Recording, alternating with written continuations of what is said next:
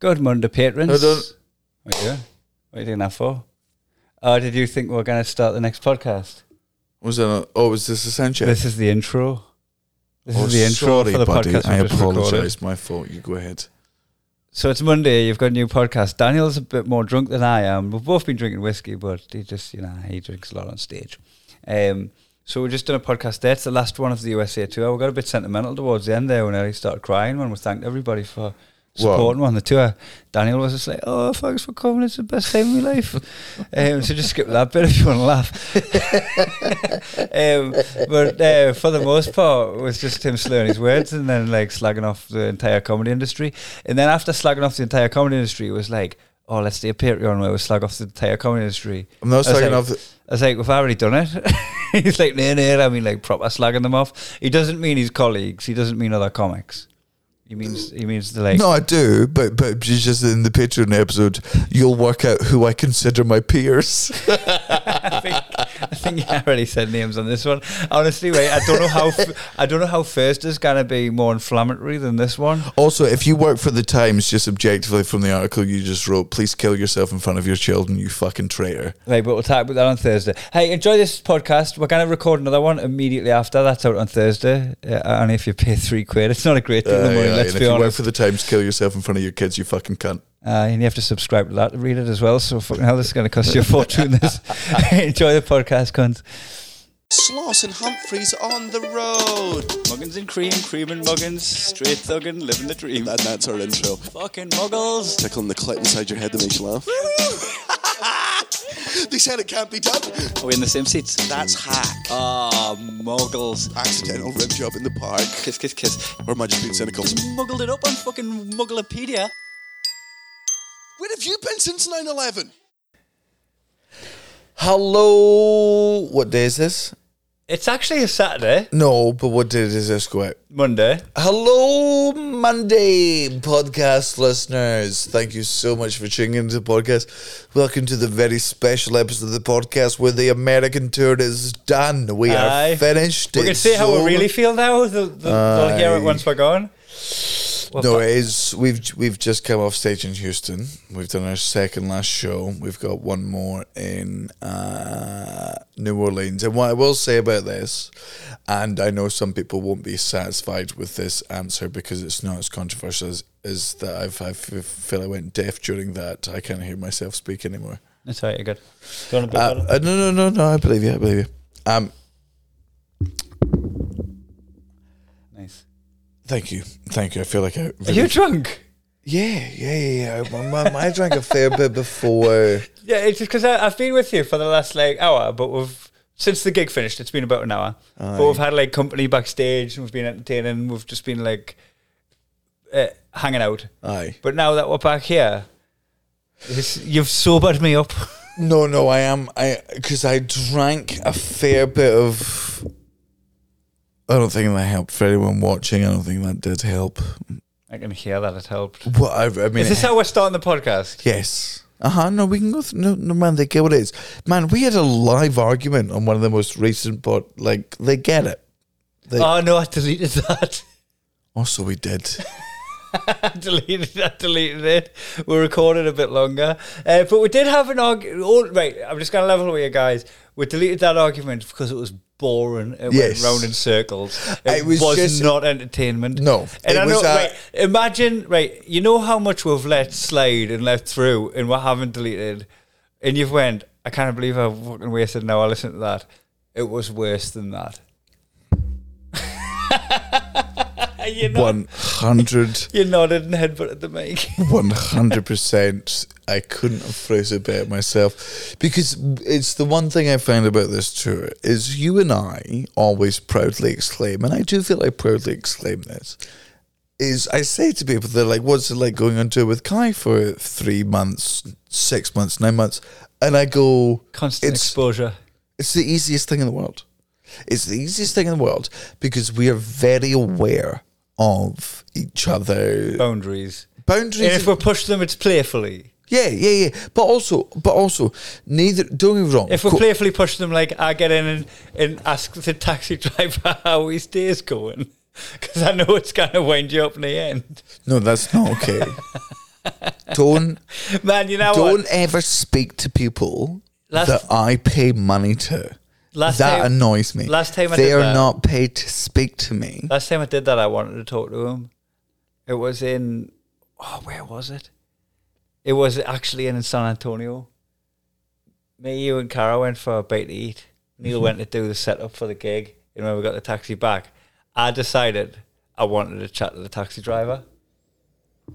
You know why? And don't get me wrong. Before I even pretend, You to be know angry why? It this, wasn't I will, Uber. I will, I, no, no. I it will was say, Lyft. He had litter in his car. He was his car. He, he looked like he'd slept in it. but he was a really good dude. He was a good dude. He was a really. He was saying, good "Ah, dude. sorry, he's moving crisp packets off the seat for you to sit he was doing a and all that." really nice bloke. And he was like apologetic about it, and I was like, "This dude's trying to make ends meet while barely holding his life together, and he's trying to just give people lifts for money to try and fucking pay." Uh-huh. Yeah. And if that resonates with you, congratulations. You are 75% of the USA right now. but Danny, that you- I, knew, I knew you and Carol in the back, right? We're coming back from a barbecue. That's where we've been. Lovely barbecue. Fucking Texas barbecues, man. I know I've talked about this before, but let us salivate into the mic. Um, and we're going back from the barbecue, and he's getting the back. And I'm like, just pretend they're not there and chat to the taxi driver. It wasn't to wind you up. it was to wind me up, and I don't believe you for a fucking second.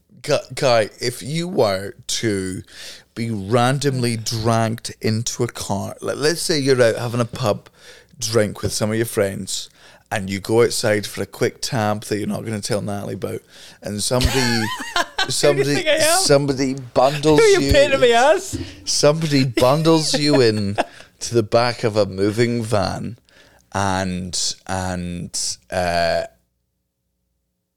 I forgot my point. What were we talking about? No, no, no, you're on your own here. I know exactly what you're talking about. I don't know where you were going. You're on about you got into the back of the taxi with Cara, which just at a barbecue. I, I started chatting to the taxi driver about movies. Right? Yes, I And then you were trying to use that as a simile of me hoodwinking you, bundling into the back of a van, and then talking to you. I don't understand why you or anyone else thinks that just because you take me somewhere gives you an inherent right to my personality, my mind, and my life. Like for the same reason, man, if I were to ever get on a plane and before the plane took off, just ima- just imagine you've you've you've you've you've tucked in, you've got your seatbelts in, you've plugged your phone into the bits it needs to, and then before you take off to go to your family destination for your Christmas, the pilot comes over and goes, just before we take off, um, why are you guys going home? Like, what's the like? Yeah, why? are you where- go, where's the your reason- accent from? Where's, where's what's what's what's going on? Why are you guys here? Why are you in this? You would go, shut the fuck up and and fly the plane. You would not accept if the pilot, when you got onto a plane, was to leave the fucking room and come back and go, hey, where you from? You go. Check the passport, cunt. Fuck off. Go back to where the plane is fucking Uh, driven and drive the fucking plane. We're not here to be friends. What are you talking about? I'm glad we're sharing the same experience Uh. called humanity that we're all doing.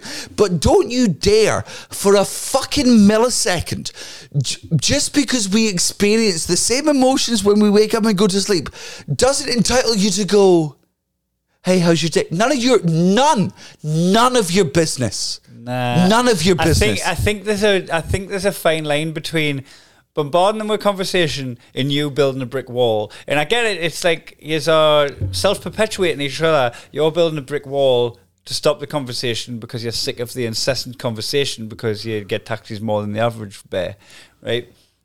But there should be like this like mutual agreement that will not be inhumane. We will get in and go, how you doing, mate? You good? Yeah, whatever. Like There should be Yeah. a bare Oh, nice- there should be nice a car. bare minimum button. Nice car. Right? And the bare minimum is you go and you go, Hey, you having a good day? And the guy goes, Yeah. And he goes, You having a good day? And you go, Yeah. And you go, Great. you know what else is? And that's it. That's it. I don't give like uh, man, man. If you if you drive taxis above Uber drivers, straight up, I respect taxi drivers more than Uber drivers because back in the fucking day, taxi drivers, you've got to learn a city. You've got to legitimately, yeah. Do you want to be a taxi driver in Newcastle? You have to know every fucking road, The one-way eh, streets. the one-way streets, Yeah, where you can pull over. where you can park, where there's bus systems, where it's a cul-de-sac, all these now. Where, if you drop someone off there, is that going to be marketable wise somewhere you can get? I understand that. Like, I fucking respect that side of taxi drivers. None of that knowledge requires you ever once mentioning your daughter to me. Uh, ha- ha- hairdressers. Do you like it when they talk to you? No, and the greatest hairdresser in Edinburgh, without a doubt, and I'll say this straight up. Uh, his name is uh, uh, oh, the name of uh, his uh, hairdresser is Creed. Creed. I remember you telling me about hairdressers this, yeah. in Edinburgh. He is the greatest hairdresser. He'll move your head. Yep. To get where he needs to be. You're just a, you're just a piece of putty for him. I've been and in you're going to sit down. He's going to manipulate. He's going to do your hair. He's going to steal your business. He's I've going been- take your money. He's going to send you on your way. Bish Kai- bash bosh. Kai, I've been I've been into that barber's uh, seven times. Do you want to move that up? Is that what you're doing? Well, no, no, I was going to do it for impact, but it doesn't really make a difference. But thank you for helping.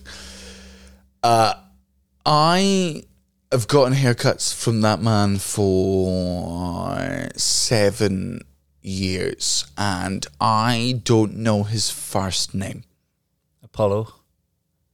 You'd you'd assume. yeah.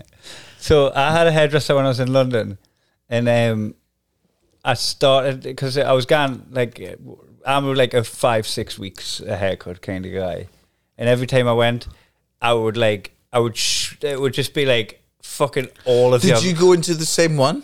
uh huh. It was a Toni and Guy in Stratford. Okay. I was paying out of the odds for a haircut, but I had somebody. I had somebody who I knew just got it right every time. Because I, I sometimes get butchered off barbers like. oh, well, Kai, I've been your friends. I've been your friend for ten years, and I think it's very kind of you to blame the barber.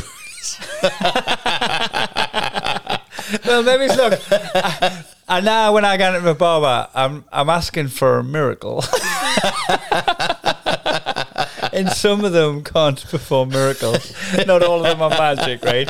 But uh, every now and again, I've lived in different places, and every now and again, I'll find a hairdresser that will not royally fuck it up. Aye. Right, And that's special. and you stick to that person like glue when you find them. Right. It just so happened that this particular one was an Etonian guy that was going to charge us 50 quid a haircut. Right. And I got back every six weeks. But for me, it got to the point where it wasn't just, it wasn't just the haircut I was getting. I wanted to know what she'd been up to. She was chatting to me about my day. Like, we're both going through the same stuff. Like, we're both getting engaged. We both had a marriage coming up and all that. And, like, we're both similar ages. You were engaged. Aye, I got engaged to my wife. Oh, sorry, sorry. In my head, this was a part of your life when you were like with Kylie. I didn't realize. It. I thought this was like from a sad part of your life. years. I did. I didn't realize it was recent. Like I thought this was meant to be an ex- like you telling a story of an example before your life, before Natalie, before she gave you taste, before I taught you to. Oh, you think before Natalie I went to Toni and Guy?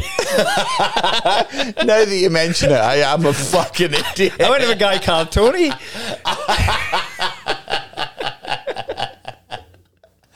Okay, no, you're right. I'm an idiot. I'm a. St- that's my. That's my fault. for Assuming progression, you know, it's like don't be wrong. Uh, let's let's talk about this. Uh, disagree. Dallas is without a doubt one of the top three places to gig in America. Aye, is that a, is that a gear change or is that on topic?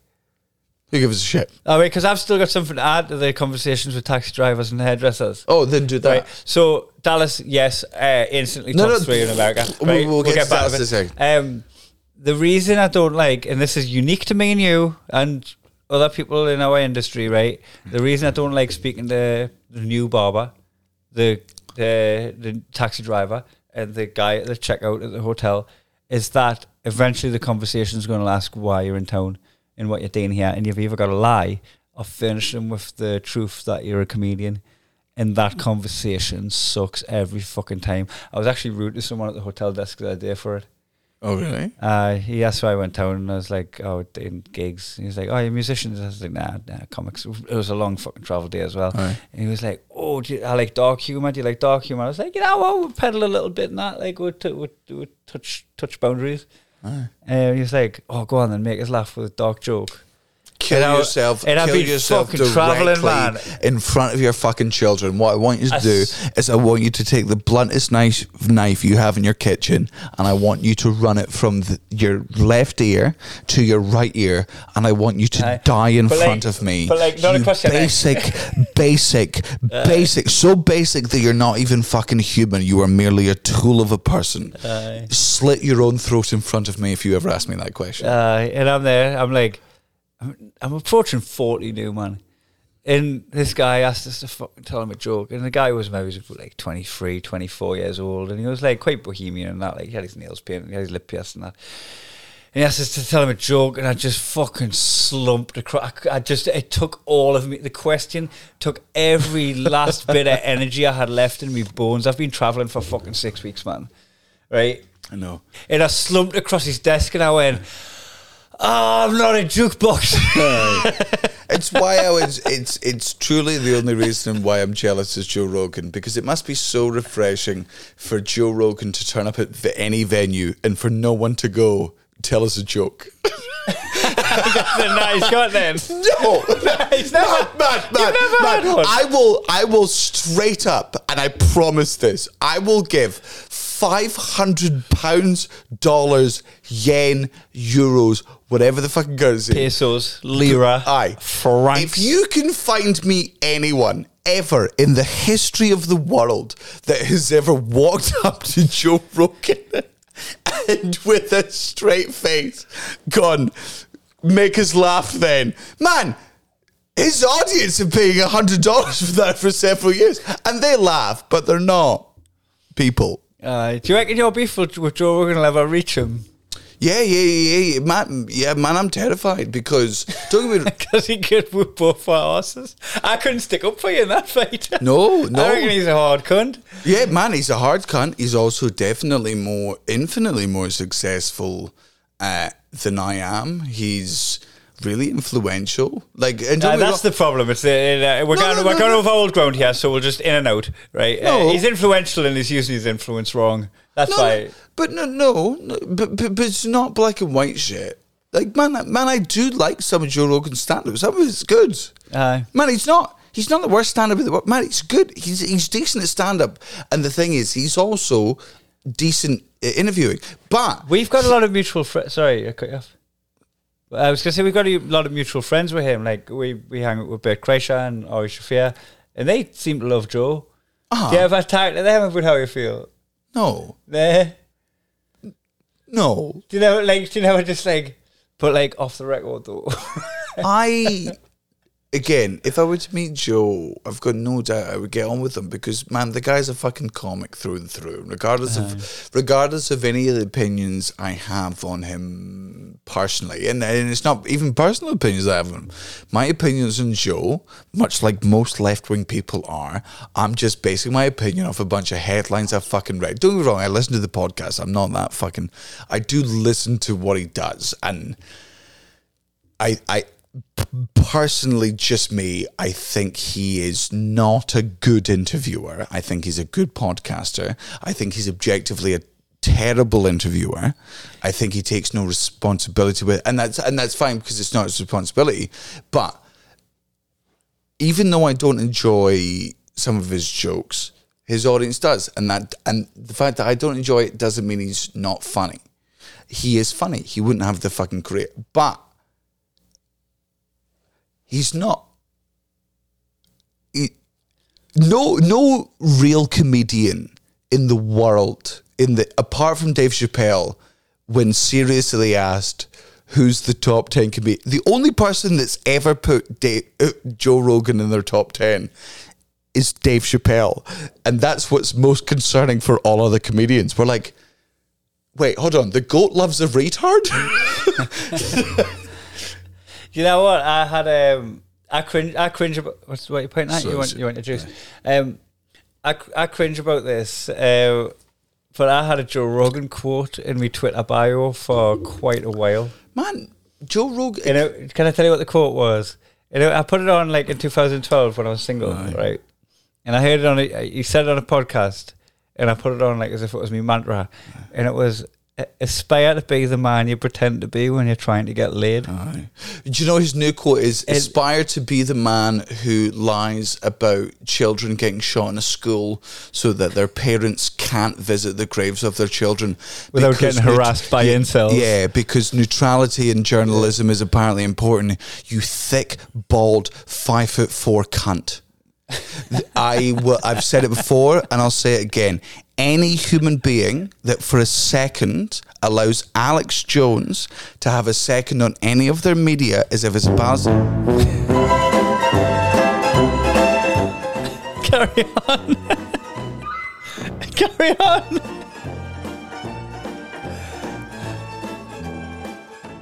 You, you done? You not gonna hear? Nope. That's the bit over. You're ruining that bit, by the way. No, you're ruining the bit. You don't watch Curb Your Enthusiasm. you don't get the bit. So therefore, I will never engage with it. It's like the way to be anti-sexist and anti-racist. If somebody says something that's genuinely racist or sexist or bigoted in any other forms, you just stare at them and then go explain the joke.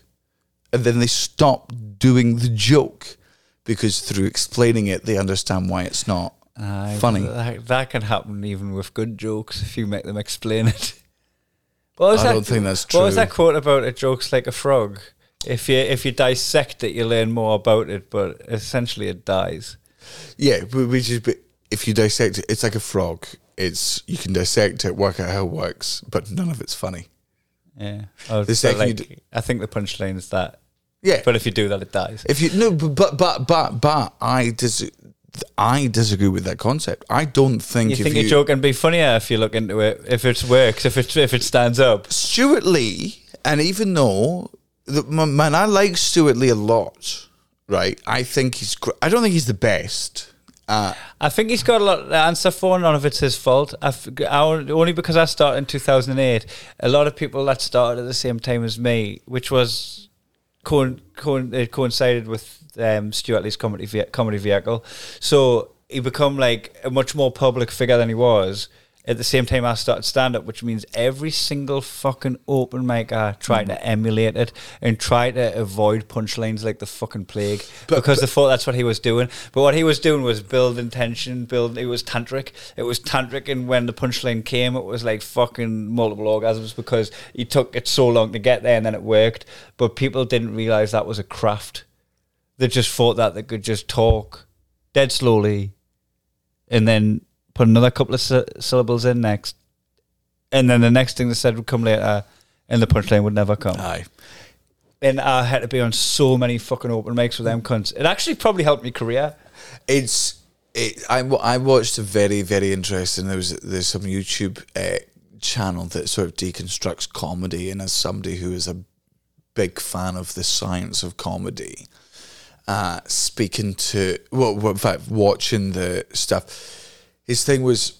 Stewart Lee does this very fascinating thing, which is the audience is the problem, which is this game, which is how do you make stand up funny when the audience are the villain. And that's the entire game that Stewart Lee plays. And I started watching some of the things. Uh, I watched his content career. It's very funny. Just it, it was a level of because we we we we broach on like being annoyed at your audience, uh, uh, but we do it. I feel in more genuine ways. Like if we, I get annoyed at my audience if they over laugh at a joke, or if they whoop, or if they cheer, or if they go very offended. That's when I'll get involved. Whereas what Stewart Lee does so masterfully is on so many nights he's able to create this tension of people naturally not enjoying his material, even if they all are. He's able to find the pockets in the crowds and and manufacture this stage in that moment in such a way that it feels like he's always going against the grain and that's the genius of it because he goes on stage and he goes nobody gets what i do and for the full two hours of this special, where again, Stewart Lee's content provider is on free on YouTube. I think I only watched it the other day for the first time. Man, I think it's borderline immaculate. Like it, mm. it, in the aspect of I've not seen it yet, but I, just in the aspect of what it is to be a comic, right, and what the the comic persona is. If you look at Stewart Lee's comic persona, which is to I'm smarter than the audience, I'm better than the audience, and when the audience don't laugh at any one of my jokes, it's bec- not because I'm a bad comedian. It's because they're stupid, and because they're stupid, I'm going to over-explain everything because I'm such a violent narcissist that. And this is the character he so plays. can, with- can you see how when students on that gap year on daddy's money try and pursue comedy and replicate that, it's the worst thing in the fucking world. Yes, I can. yes, yes. But when he gets it right, it's fucking amazing. because Stewart Lee's been doing it for twenty five to thirty fucking years, and and and look, like there are, and Hey, I, I remember when um, gong shows were like a kind of rite of passage in the comedy industry where like if you want to play the frog and bucket, if you want to play the comedy store, if you want to play some of the funhouse gigs, you going up and do a gong show, right? It's fucking demoralizing. If you don't know what a gong, gong show is, you, you sign up like an open mic, you go on, but you might get gonged off if the audience don't like you. You've got five minutes. If you complete the five minutes, you're there through. are three. There, there, so there are like three sections of the audience, and the the host will decide. Right, this person in this section gets a sign. This Written like person a is card that you hold up. this person in that section gets that. This person in that section get that. And if two cards go up, you're still in. But if all three sections of the audience go up, you're done. That's you gonged. That's the career over. And unfortunately, for many comedians in the UK, that's one of the ways that you have to fight to get on It's stage. One, it's guaranteed stage time. You You, get don't go- get denied the gig. You always get the gig, right? So if you're a new comedian, do the fucking gong show because you're gonna get accepted for stage time, Yes. right? I Uh, still, hold on, just very, this is a brag I've not been able to put anyone else. I still, to this day, hold the world record for longest gong show spot at the comedy store. where in, in Manchester Lo- Comedy Store. Manchester? Because because obviously everyone, the second you finish five minutes, there's even if you're mid punchline, when you get to five minutes, they ring the gong and you beat the gong. That's the gig over. but the host wanted you to finish your bit. not even the host. When I was Roger Monkhouse was the host. The voice of God would have been Simon the Tech. Uh huh. I'm at Manchester Comedy Store, and this is way back in the day. I'm 17 years old. I get all the way through. Simon all- with a super deep voice that does, looks unbefitting to who he is. He's Yep. like, it's like a kind of skinny marathon runner looking guy with the deepest voice you've ever heard. Yep. so I end up I end up doing four minutes and forty five of all my material, and it's going all fucking great, and nothing's gone wrong. And then I start doing the shaving joke, and you obviously remember the shaving joke was Yeah, a uh-huh. full legitimate routine. It was ninety seconds to a It was long. a four part routine where But it was a routine. It was a legit Yeah, uh-huh. Start to finish. It was uh this is the way it's performed every night. I get 15 seconds into that and I beat five minutes. But they don't ring the gong. And me on stage, because I'm immaculate with my fucking timing, Aye. I know I've gone over. But the fact that they don't run the gong, I'm like, oh, I'm doing bad. Like, I thought this was five minutes, but the fact that the gong's not gone means I've not done five minutes. I must. Yeah, I must have time dilation. Yeah, I could so- feel like the time's going so slow for me that I've done three minutes and I think I've done five. And because I think I'm doing well, like, and all the adrenaline's getting, so I slow down and I start slowing down the punchlines. And again, the gong doesn't come and the gong doesn't come. And people I- are laughing. L- Man, And I'm the- ripping. the cards I'm, up? I'm rip- None of the cards are up. I'm fucking ripping. And it gets to the point where I finally get to the final punchline of the joke. And I'll remember this for as long as I live. Roger Monkhouse, the MC, who I still think is a sweeter and I love man, who went, I get to the punchline, final punchline, the gong rings, huge round of applause, and Monkhouse just goes, That wasn't. There's no way that was. Uh, that was five five minutes. Is there a problem up in the tech booth? And Simon came over and just went. And again, man, I am 17 years old. Aye. This is my first time doing the comedy store ever in my fucking life. which is a huge gig for A a new comic. It's a huge- gig now. Like I still love doing Aye. it now. Like Simon comes over the fucking voice and just goes. Uh, he cleared the five minute mark before his last joke, but I did just want to see how it ended. nice. So And- he ended up having a seven minute gong. man to to be granted the right to finish a joke at a gong show. Did you I win the can't chair? Did you win the chair off? Yeah, yes. You won the clap off. yeah, yeah. That's how I got. That's how I got my first ever spot at the store. Yeah, that's that's that's the rate of passage. That's the way to do it. So Oh. so um, I ac- so I've I've done I've won the comedy store one as well, but then I've done the Frog and Bucket one, um, and I got booed off because Because Dan Nightingale was doing his last gig there. I texted Dan Nightingale. Do you know I've I've talked about this on Have a Word. So um, do you know I had this routine about um, my brother having a tied tongue, Aye. and he cannot stick his tongue out. Oh yes. He can only roll his tongue forward. Right? And I did this thing like where just, you know, like sibling rivalry, like brotherly, right? I did this thing about how he can't eat pussy and I'm the Tiger Woods eating pussy, right? I was like bigging up how and good the I Tiger Woods of eating pussy eats a Tiger- lot of pussy behind his pregnant wife's back. Tiger Woods is the Tiger Woods eating pussy. Aye, Jesus, he licked a lot of fucking stanky gash. So the whole angle was meant to be like uh, me j- joking. Did I dri- write a joke? No, I was just saying respectfully with eye contact at the camera. I wasn't. Um, so the whole bit was about me because my brother can't lick. He can't lick a girl out. He has to trough her out like a horse now. Trying to use his lips instead of his tongue. So the whole bit's that, and I'm like, not me though. I'm the Tiger Woods eating pussy, and it's meant to be like oh, it was a swing and a miss. You know, I was I, I knew it was meant to be knowingly, but it just looked like I was really bragging about how good I was at eating pussy. Right, and two of them were fucking cards up. Right, and one of them got it. One of them got what I was trying to do. He was picking up what I was putting doing and was enjoying it. But the rest of the fucking audience were shouting out. And also, once I got past that bit, I started doing a bit about because the guy just wouldn't put the card up. I started doing a bit about um, being at McDonald's at the drive-through, and there's a guy with like a Jeremy Beadle arm, and he had- like this is a genuine story. He had like So, a- just for our non-British uh, listeners, could you explain a Jeremy Beadle? So, hold on. It, it's derogatory to say gimp arm, but that probably It's- makes you know to what I mean. But to give context, so The Lucky Handoff scary movie.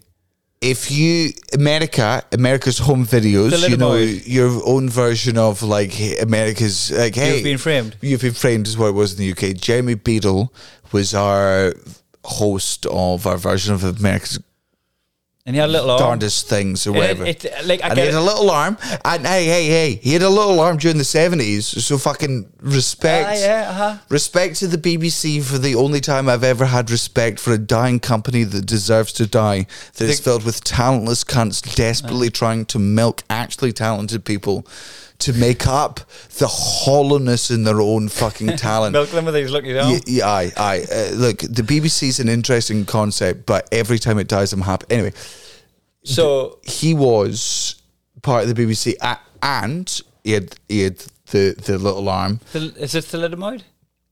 Is that the word? Is I'm that the te- even- Is that the term for the disability? I'm not. You know what? To be honest with you, even if it was, I wasn't even sure it was mean. It's like when people ask me. I know Josie had cerebral palsy, but if you were to ask me what cerebral palsy was, I don't think I could mentally explain to you. I can I can explain to you the experience I had with my sister for six, seven years. You taught me how clubfoot happens today. Cara taught us, yeah, aye. Yeah, it's like the foot gets stuck in the ribs and grows around the ribs. Well, because here's so it's like your, your foot stuck in the. here's the very interesting thing, and this is one of the most. Don't get me wrong. I am, um, and I know this is on a money podcast, and I shouldn't be talking about my fiance's pregnancy, but here we are. Uh, I, I love, I love Cara being pregnant. I think is the most exciting thing in the world. It's terrifying. It's scary. Uh, I'm out of my fucking depth. But what I've realised is because because Josie died when I was eight, it meant that when Matthew and Jack were born, they were born when I was 10 and 12. So I've always, not only have I always been around children, I've always been, I know You've pregnancy. been around a pregnant woman for your formative years. Yeah, so my mum, the second she was pregnant, I, man, I've I remember vividly the day I came home from uh, primary school at lunchtime for lunch, For milk. and my mum put the pregnancy test across the table, and she went, "What do you think that is?" You got COVID. In the 90s. Yeah. In the you, 90s. You Asian bitch, you Chinese traitor. How Who do eats a bat? You Wuhan. Who eats a bat? she handed it over to me and I was I was excited by it and I'm I'm I'm I'm I'm, I'm still excited uh, by it now but from this experience of pregnant pregnancy is fascinating Obje- if you've never been around a pregnant person it's so interesting there's so many things that you don't know here's just from the top of my head you might not know this, but the baby gets all of the calcium to grow its bones from the mother's calcium. That's why dental care in Scotland is free Because for, if- for a pregnant woman. if you because if you're growing a If you haven't taken enough calcium in your diet, then the the baby is just going to take the calcium from your stores. yes, And that stores happen to just be your teeth and your bones. So in Scotland, they have an understanding of this. So if when you're pregnant, you get three years of help, free healthcare because even if your diet is bad and you're not Dental getting care. enough, de- thank you, dental care. It's it's the even though that's progressive and that's amazing, and I'm very happy that Cara gets a year's maternity leave. She gets free healthcare. Uh, she gets free care. I think it's all amazing. I think getting a getting the person you love most in the world, your soulmate, pregnant, is objectively the worst thing that you can do to them. Uh, it's That would be my- you, Kai- you wouldn't Kai- do that to your mate. No, hey, You wouldn't do that to me. Kai, you're my best friend. You're my best friend. Uh, I wouldn't have the career I had without you. I wouldn't have the confidence I have without you. But you're gonna do that thing to us, aren't you? Where you where you make your baby grow in me in me womb. Yeah, but just so that I can. Be your dad. Yeah, you, But then I've got to do. I've got to. Hold on. All my organs have got to push up into my ribs. Yeah. So that your baby can grow in my gut, mm-hmm. and then it's gonna burst. know, hey, our baby is equal, even though you're doing ninety five percent of it. Aye. Like and it's then, our baby. And then you know, like once I've incubated it and it's ready to come out, how does it come out? um, Just it- give us a couple of options. Um, okay, I, I, you know what? I can give you a couple of options. The best option is we choose when the baby is going to come, and what we're going to do is we're going to cut you from your nipple to your sternum, uh, and not in any sort of direct thing, but we're going Hold to. You think? Hold on, that's me sternum there. I was exaggerating for comedic effect. Yeah, hold on, hold on. But just for comedic effect, Yeah. that's my sternum. Yeah. That's my nipple. Is is that why I'm having my C-section? But but but ban but uh, ban, you're correct Uh-huh. to, to point because obviously that was that's just kidneys falling. That's take me heart. and, I- and you know, I gave me heart last Christmas. no, but I agree with you. But it's this point where it's not that. Right, so you've got it. You go like, baby, I love you. hold on, hold on. Let's let's take it back. Best friend who I travel with. You know, we play a FIFA together. I'm gonna cut. I'm gonna cut you. You know, No, you know, no, that no, no, no, no, you know no, your babe. stomach you're proud of. You know, like you keep No, keeping no, top of your baby, shape. baby. No, tell you what. Yeah, I know you love your abs, but what we're to do is because I know you want to keep your abs, I want you to be healthy. You've grown this baby that I gave you. What I'm to do is I'm just to make. Don't worry, don't worry about this every second. Can I push through my genitals? Oh, oh, worst case scenario. the worst case scenario is that you push it out through your urethra. What we can do occasionally with planning is, is we can make a little tear here and it'll be a very precise thing. And then what we'll do is just put two fingers in that hole, rip it open, and drag the baby out. That is legit what a cesarean is. Aye, fuck aye.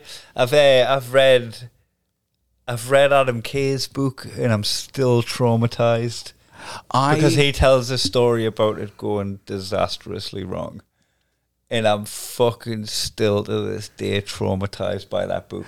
I I advise Natalie to not read it. No, no, no, no. I was no. like, I want you to read this book because it's like very funny and it's very informative and it's like, it and it's Adam. Kay, and it's like- called. uh, like, read- what's the name of the book? Read it once you've got your tubes tied.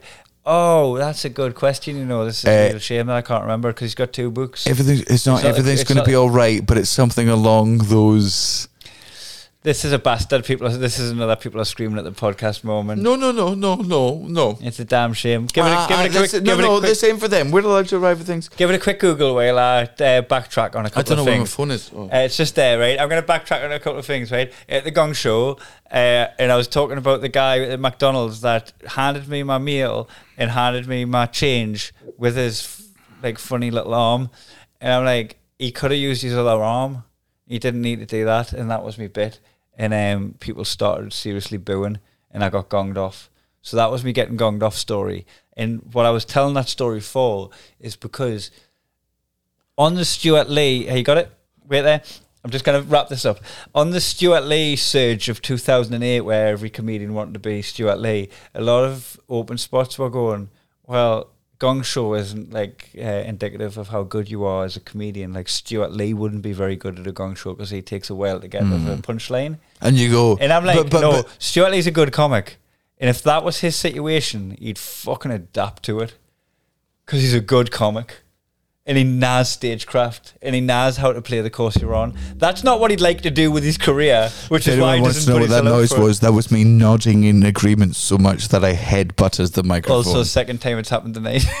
But man, So- I couldn't agree with you more. Uh, Succinctly put, I, I, there is pretentiousness in comedy, and don't get me wrong, I am consistently part of the pretentiousness. It, sometimes you just get overwhelmed in things. For years, I, I thought I disliked Stewart Lee just because of his fans, for the same reason that you think you don't like Tim Minchin. Dimension is objectively one of the greatest. I like to mention that's me. But his fans are awful because they're like, You know what? You don't know. T- no, he's actually really clever because what he does is he rhymes his stuff with, and you're just left with those. I like, I liked him. when, like, when comedy Uh, speaks to you on a personal level, and I say this as someone who comedy speaks on a personal level, you become a little wanker.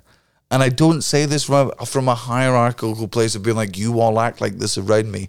I say this as someone that, man, fans fans can ruin a comic.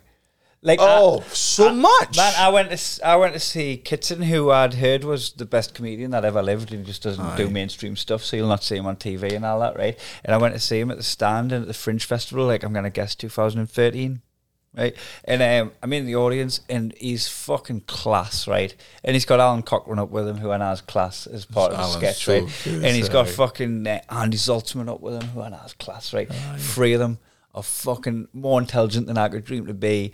Better joke right? That's a fucking excellent, right? And the fans spoilt it by over laughing. over laughing, and they might as well have been pointing at their own chest while they were laughing, like, I get it. Oh, aye. Do you get that? I get that. They laugh at it like I'm smart because I get that. they laugh at it like fucking sport fans. Oh Like, man, I'm the I was fucking sat there, aye. I was sat there like, can I just enjoy this at my own pace? Do I have to enjoy this at your ridiculous pace? Like you're laughing before he's finished the bit. was because he's just such a meta genius guy. Like the second Aye. you take art outside of art, it puts you above it, but it doesn't. Uh, and like it was Increase it, your it- finances It, was or just your I just found it a bit of a fan base. shame. I was like, I'd love to see this guy on a neutral terror, like just on a level playing field where The but I did find like I I, I think I'd always not this I hadn't turned my nose up to it, but like because for so much of my career I was so obsessed with being like the best in the world, I would always look at other people that were described as the best in the world, and of course Stewart Lee comes into that, and I think I had this like little bit of just choice ignorance where I refused to see his genius and I only wish to see his flaws. But now I watched, we were with Chris Williamson the other day, and he put me onto this YouTube channel, which was this guy who deconstructs comedy, and this guy very smartly deconstructed. So he's a reviewer. No, no, no, no, no. Reviewers are scum, and every reviewer deserves. So what's he doing that's different? It's just his own YouTube channel. So it's it's uh, spoken word instead of written. But but but no, but it's not a review. It's just him going. This is the s- reviewers don't. this is more of like a scientific review. yeah, right. It's the di- right. So reviewers don't. It's just their opinion, right? No, no reviewers are deeply educated in their thing. We know that.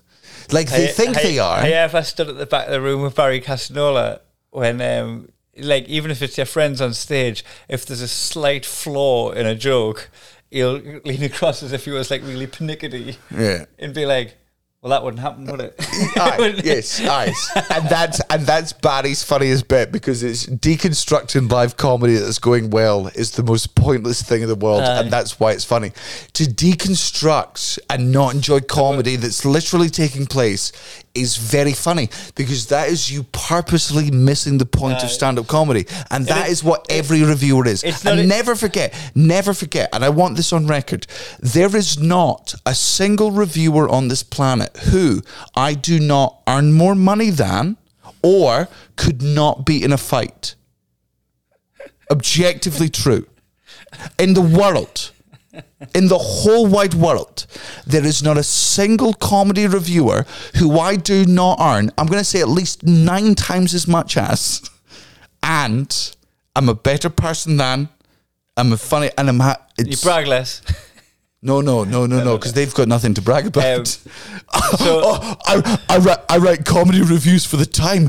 Oh, get that fucking cock in my mouth.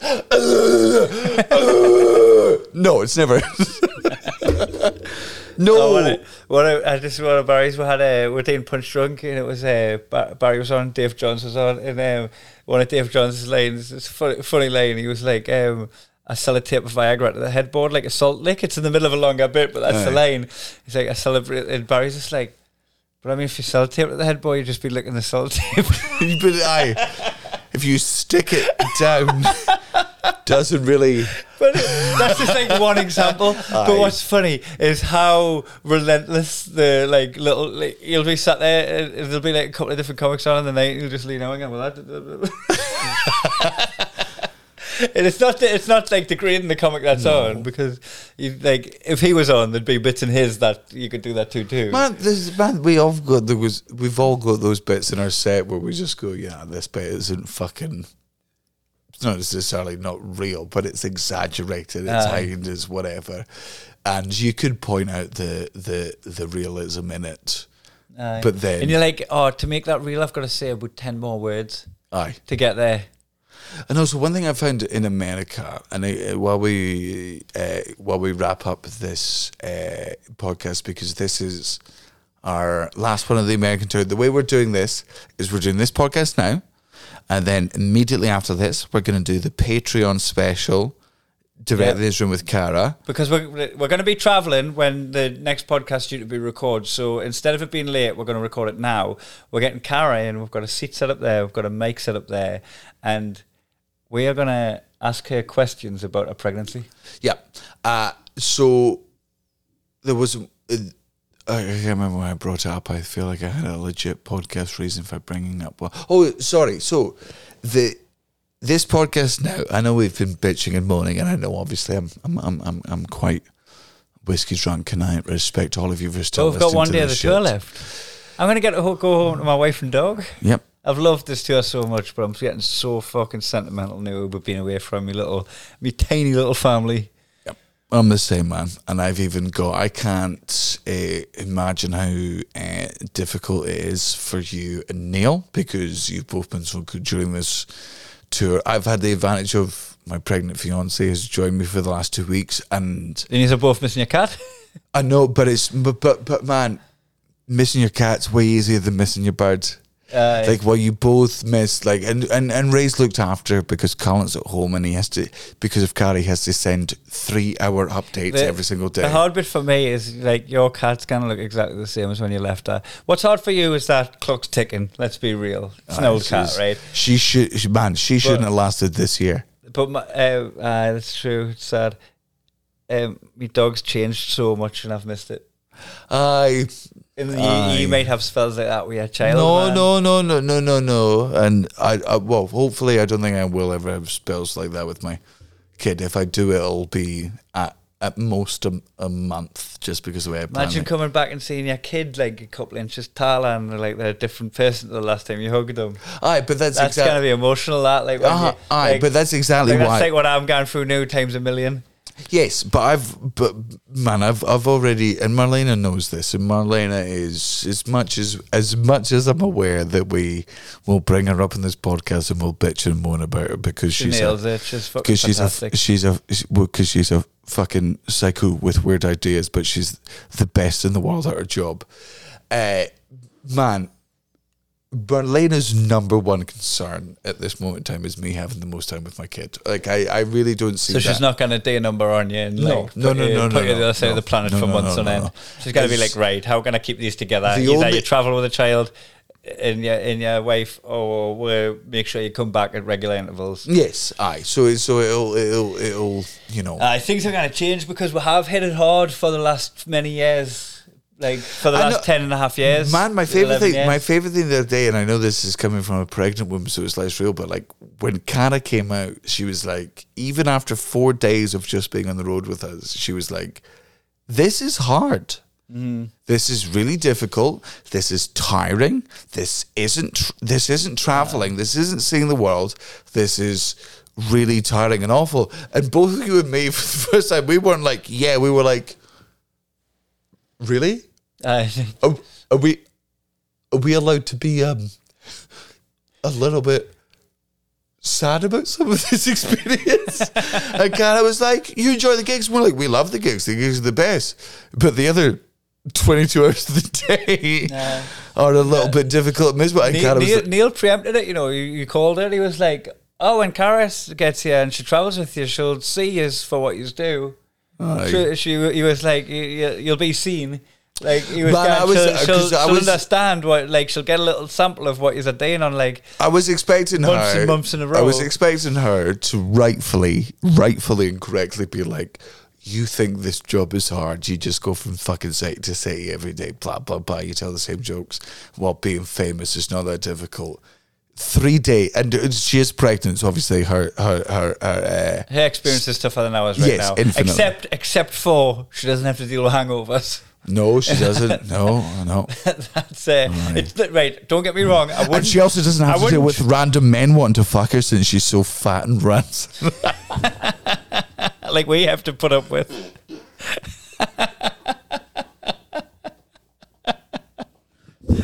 and only, mean any of that. I'm and so- only, and only because I'm not random.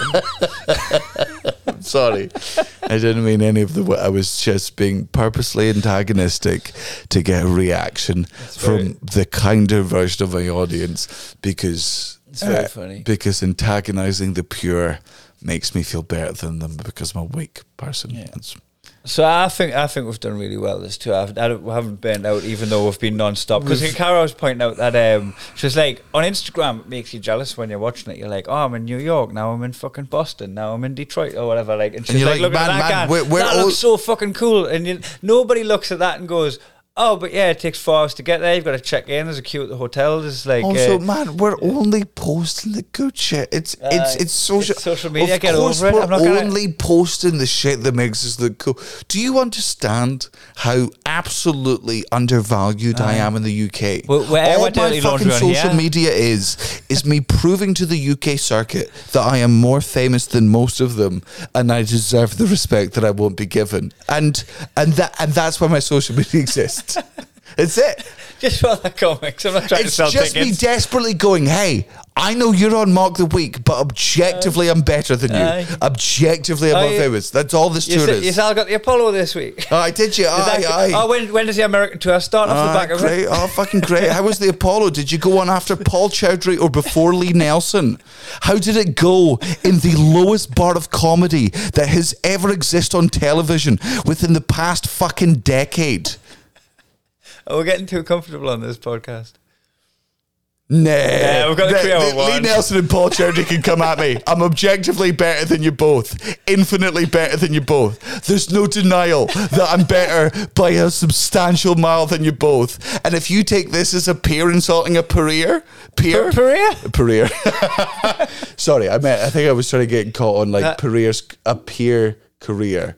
The only thing with Lee Lee Nelson that I've got qualms with is that he made a career and pretended to be what I am. Aye, aye, and yeah, yeah. And he's not. He was just man. Lee, Lee, Nel- Lee, Lee Nelson. No, no. Lee Nelson did a modernly acceptable version of blackface. That's all it was. Uh, That's man. You culturally appropriated uh, Uh, Chava. uh, And also, please, that's not comparing to Uh, blackface. The history of blackface is infinitely more evil, Aye. infinitely more bad, Yeah. and steeped in much more racism. Yeah, you, that you- comparison. You can is- have hyperbole in your similes without being calded on it. Uh, no, no, but I do want people to understand. Yeah, of course. I'm not saying no, no, but also I wouldn't want Lee Nelson f- to see me being like, "You did blackface." He didn't blackface. You parodied poor cunts Do you know, for the I got- rich. I, I feel bad because uh, I got a paid gig off him. You know, I he'll not remember it. Um, but one of his uh, agents, one of his producers, uh, got in touch saying uh, he's Oh, doing this new. off, off, off the no, Kerb. no, it was uh, pretty much open mic. Yeah. Aye, op- open No, mic but and it off was, the Kerb. uh, it was. Uh, if you ever, nice if, guy, I if, you, if you ever want to know whether the television show you've just watched is an actual meritocracy on comedy, if it's by open mic or off the Kerb, no. if it's by any other company except for Avalon, it's normally booked through like we'll just book who's the best. If it's open mic, off the Kerb, or Avalon, it is exclusively But that- their own clients who they want on television. that, that Al said they don't owe us anything. So I'm just like, whatever. Like, that's not an avenue for me. I kind of can't It's do not. No, no, no, no, no, no, no, no, no, no. But it's not about owing. You do not get to fucking as an agency create a television show on on the only comedy stand-up show on mainstream television. You do not get to create the only stand-up show on mainstream television.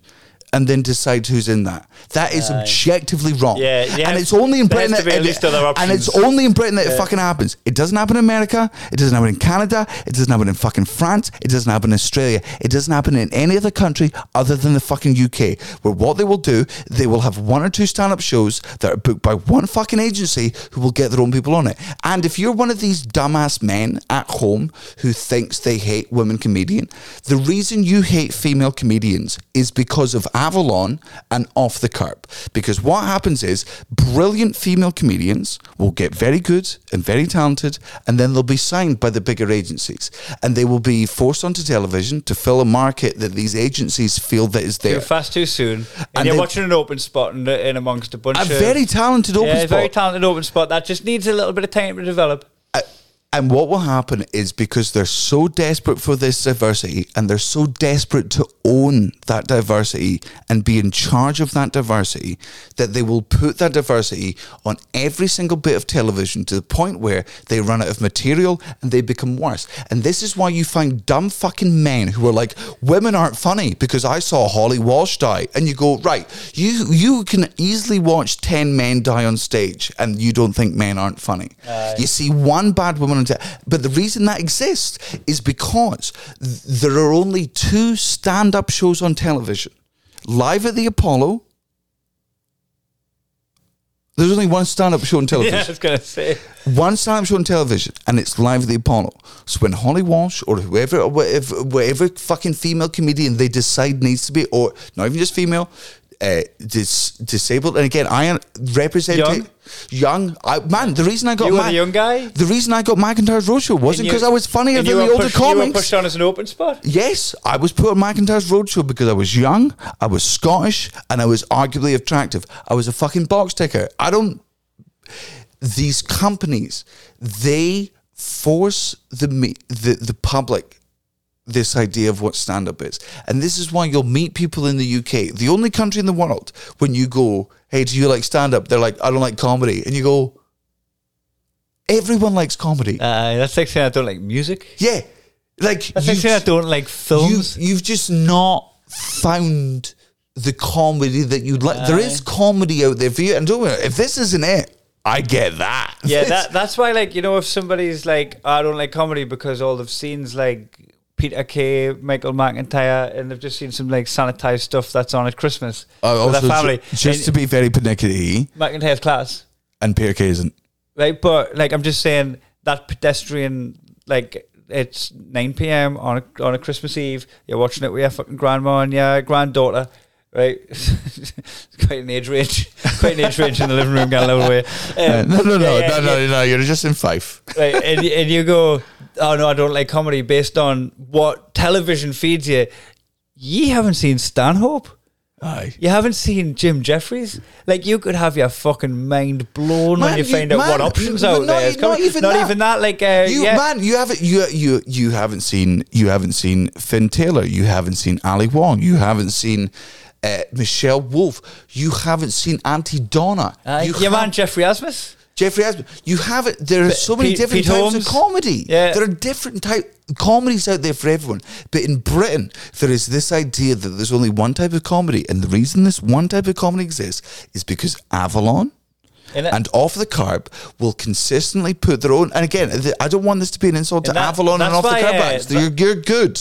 Oh the- yeah, that's the thing. Like it, it, it feels shitty, like taking the act to, with a fucking broad brush because the acts are good. But what they'll do is they'll sweep up everybody and they'll fucking get a few of them through, like sperm, and the rest of the fucking sperm's just stripping doing the leg. Aye. it's like it's like what about these guys in the small font on your website? I'm the with- ones that didn't make it. Fuck. if- like if if if if you were to watch live at the Apollo exclusively and and that was your understanding of British comedy, you would think British comedy was distinctly fucking average. Distinctly and horrendously fucking And average. that- and that is not true. British comedy is superb. British comedy inspires American shout, shout- comedy. Shout out now uh, to Hot Water for just recording fucking you and I comics, just fucking comics that are just peddling their craft, not like fucking getting any big leg up off industry. Recording them, packaging them, putting them out on like five minute clips on their YouTube, Yep. and and you're getting a fucking smorgasbord of comedians so that you can decide what it is that you like. Yep. And um and I think what fucking hot water we're doing is just like because I bet you there's a lot of people out there thousands of people out there all over the world that are tuning into that channel and fuck you seen this Yep, They- and I- you hear man- man- you these ideas Fucking our boy Paul Smith is doing so good. Fucking Paul class. Smith is Paul Smith has never been fucking touched by any bit of British television, Nah. and the cunt he will knew sell, he's in a position to say fuck you when they ask him and the cunt will sell drives at a fucking arenas. He'll Fucking sell that at lad, fucking arenas. Yes. and it's not because he's not good. It's because British fucking television decided that he wasn't the right type of So diverse. working because- class scouse lad fucking uh-huh. chatting to the because crowd? working class, and I say this as a middle class person, working class diversity matters fuck all in the UK. Off the Kerb and Avalon objectively do not give a shit. Objectively, do not give a shit about working class comedy. Because you were, Kai wasn't allowed on the comedy fucking roast battles, even though he won both of the editions. He wasn't allowed on it because somebody posher than him lost a battle, but because they ticked more fucking boxes than him, because he's just a Geordie Uh, piece so of shit. I beat uh, I, cause No names, no they're- names, no, no, no, no they're names, friends, no- right? So I beat I beat one of my friends in uh, in the audition, and um, fuck it, like even if I don't say his name, just the hook is gonna um give it away. So I'll just say his name. He mate Naz, Right. right? Uh, he was heir to the Ottoman Empire, which obviously doesn't exist anymore. But if it did, he would have been the fucking. He would have been an emperor, right? He's got a bloodline, right? And they saw that as a hook to get him on the show, right? So they got him on the show, and then uh, our friend Tom, who lost in the audition to Lauren Pattison, um, he got the gig because he lives in the Tower of London and he had a hook. And these are like, oh, these guys have got like an MO and they can get on, right? And um, And don't be wrong, our friends are very talented. they- they Pattison's very they- funny. they- Naz is Nas deserves to be on. Nas deserves to be on. Tom so deserves to be on. But um, it was a conversation with the producers when they felt that I didn't get on, even though I beat. Just with a straight face. even though both of these lads lost their audition, right, and I won it, um, I, I I I, it was me, me, me agent through me that was having the conversation. He was like, "Can I ask, was it because the um, Tower London and the fucking Ottoman Empire thing?" They were like, "Yeah, yeah, it is." And, that. and then I, I didn't reply back, but I'm like, "Wait a minute." So these lads got on TV based on an advantage that was nothing to do with the stand up and nothing to do with their achievements. It was something that they were born into. And No, yes, and me- Kai, Kai, there's Kai. I don't know if you know, but that is the BBC's very definition of diversity. Uh-huh. And I was And this is why I was born into poverty where sometimes when my friends were around playing and I wanted them to stay over because it was getting dark, right? I couldn't have them staying over because there wasn't enough food. And that's nae that's nae slant on my parents. My parents worked fucking really, really fucking hard, right? But it was the situation that we're in. It was the lack of opportunity in the jobs. It was the low pay. It was that, right? I grew up in fucking hardship, right? And I grew up in love. Like I, I I'm rich in love, right? I didn't grow up in fucking that kind of poverty, right? I was loved, Aye. right? But I grew up in fucking hardship, and I found my way to the same position they were in without any of that fucking financial backing and the support that it takes you to get through fringe shows and stuff like that. And I got pretty much told to my face, they're gonna get it ahead of you because of the advantage that they had at the start of their life. Yep.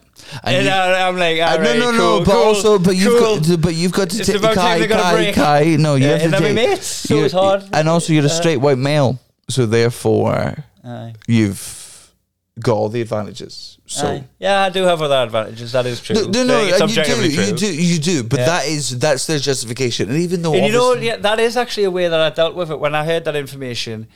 And instead of getting down on myself, I was like, you know what? I've had enough luck in my life. I've had plenty of luck, right? I've had plenty of for- fortune. I like. I don't have the disadvantages that that my own wife would have coming up. You know.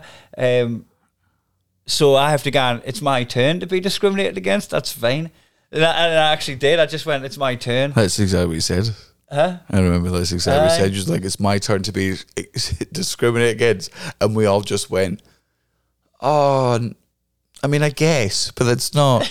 Man, we're It a, was so weird to be like actively told to your face we're discriminating against you because you come from a poor family. man. like, uh, like, Cara- what the on. fuck is that? Hold on, uh, we're at we're at one of five. Kara's uh, knackered. She's off. She just says me she's off to bed. So we're Try ju- and record that tomorrow. And No, no, no. Let's end this podcast and then let's on the Patreon for the next half an hour discuss exactly what's wrong with British comedy. Oh, wait, did we not just do that? I've got so much more to say. Okay. Um, see you Thursday, guys. No, no, no, no, no, no, no, no, no, because this is the last episode. Uh, to anyone that's tuned into this uh, over the past couple of weeks and to anyone that's come to any of our performances throughout America, genuinely, even though our last American tour was a mind blowing uh, bit of success that I personally truly never thought I'd experience, to come out from the pandemic, from really dark points during the pandemic of thinking like it's all over, nothing's real anymore, like the whole world's done Well, there's no way we'll get back to where we were. this American tour has been, and you'll hate this in the future, it's been so good for my arrogance and my confidence. This has been it. To anyone that comes, Revitalizing. yeah, it's it's been the tour. It's been the tour that you dream of as a as as a kid. It's the tour that like I know in several years I'll look back on this thing and realize how ridiculous it was. To anyone that came out, I have loved every second of this tour. Every fucking second. Don't get me wrong, I'm ready to go home and I'm ready to relax. And that doesn't mean I'm tired of the experience, but it just, there hasn't been a single day on this tour in America that's been bad. Like, there's been tough days Uh, and there's been challenging They days. were lost for luggage and we had to gig our tracky bees, but that was just like it was a moment of triumph that we got there on time. there's been, there's been no I've lost me valuables and my wallet. But there's been no bad audience, and and Yeah, so the audience so before we move on, be to anyone that tunes in to this podcast specifically to listen to what it was like on the Thanks for joining tour. on my journey. I'm glad we could take you with. you. Yeah, thanks so much for joining us. We thank you so much for coming to the shows. We thank you so much for the for the weed. Uh, just a little note to anyone coming to my shows in the next couple of months: if you could do me a huge favor and not bring any marijuana. To, I know this is going to be weird for you to hear from me. But if you could not bring any weed to any future shows for the next couple of months, just because You when I get, sober. I'm going sober because it's the last three months of Kara's pregnancy, and I want to be sober for at least that, if not more. Psychologically available. Yes, and also I'm weak, so if you bring me weed, I will smoke it. So this So as a This professional, podcast and the Thursday podcast that we're about to record is the last time we see him drunk for a long time. yep. Uh, but to everyone that came out to us on any part of the American tour, dream come true across the board. Never like every time we get to do this, I know you think it would be less exciting for us, but for two, Uh, there was a real there was a real case of not taking it for granted this time. Yeah, yeah, Not that we did last time. We're still very much like last time. I feel like we were full throttle because it was like this might be the only time we get to do this. Yeah, yeah. And we went full throttle this time. We've just been a lot more like taking care of ourselves, yeah. getting to bed Um, at a reasonable hour. And so just very grateful that you all tuned into this. We're recording this one, we're recording the Patreon special just to get it over with so we can have like a week off When when we're back when we wait back for on the road. Doug. Aye. So we'll be back. Thank you to everyone lis- listening in. Uh, please come see us on the tour in the UK if you're in the UK. If you're in Europe, we're coming to France still. The Germany tour dates have been delayed. I know if you're in Germany, that's frustrating for you because it's the third time we've delayed them. It's we're gutted Aye. but it's it's it's the laws. It's not a personal decision. It's it, it's just the situation. I get that. Um, we're whiny, drunken cunts most, or at least I am most of the time. I don't think I've loved a tour more than this one I've done, and uh, and to every person that came to us in America during this, sincerely thank you. Uh, really, really loved it all, uh, and I hope you all die of AIDS. Okay. You got yep. That Um, was so see, see you on Thursday. Um, sign up to Patreon if you haven't already, and if if if you still just want to sit in the cheap seats, I'll see you Monday when we're going to be sober, and it's going to be the start of a new journey.